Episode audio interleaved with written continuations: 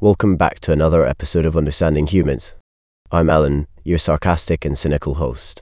And I'm Grace, your goofy and positive co host. Today, we have a musical topic to discuss the one and only Dusty Springfield. Oh, Dusty Springfield, the English singer with a mezzo soprano sound. She was quite the icon in the swinging 60s, wasn't she? Absolutely, Alan. Dusty had a distinctive style with her peroxide blonde bouffant hairstyle, heavy makeup, and evening gowns. She was a true fashionista. Yes, she certainly knew how to make an entrance. And let's not forget her performances, Grace. They were quite stylized and gestural, making her a true icon of the era. Oh, and her music. Dusty was a versatile artist, blending blue eyed soul, pop, dramatic ballads, and even jazz. She had quite the repertoire. That's right, Grace.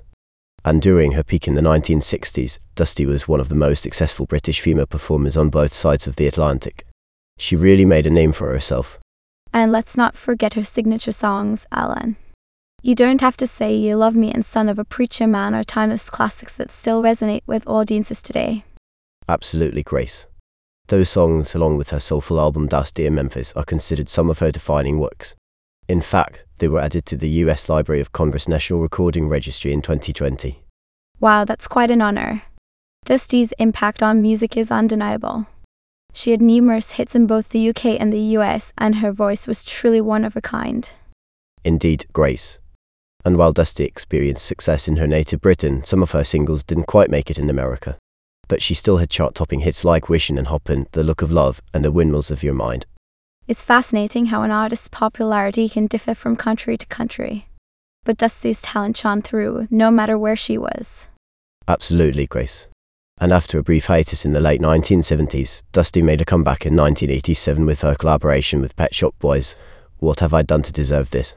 They've reached the top of the charts once again. It's amazing how music can bring artists back into the spotlight. And Dusty's collaboration with Pet Shop Boys led to more hits like Nothing Has Been Proved and In Private. And let's not forget that Dusty was a fixture on British television. She hosted her own series and presented episodes of the iconic music series Ready Steady Go. She really knew how to captivate an audience. She sure did, Alan. Dusty was loved by fans and critics alike. She's a member of multiple music halls of fame and has been praised as one of the finest female popular singers of all time.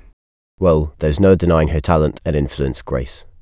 Dusty Springfield will always be remembered as a true icon of the music industry. That's right, Alan. And with that, we've come to the end of another episode of Understanding Humans. Join us next time as we explore more fascinating topics about humanity. Until then, stay curious and keep laughing, everyone.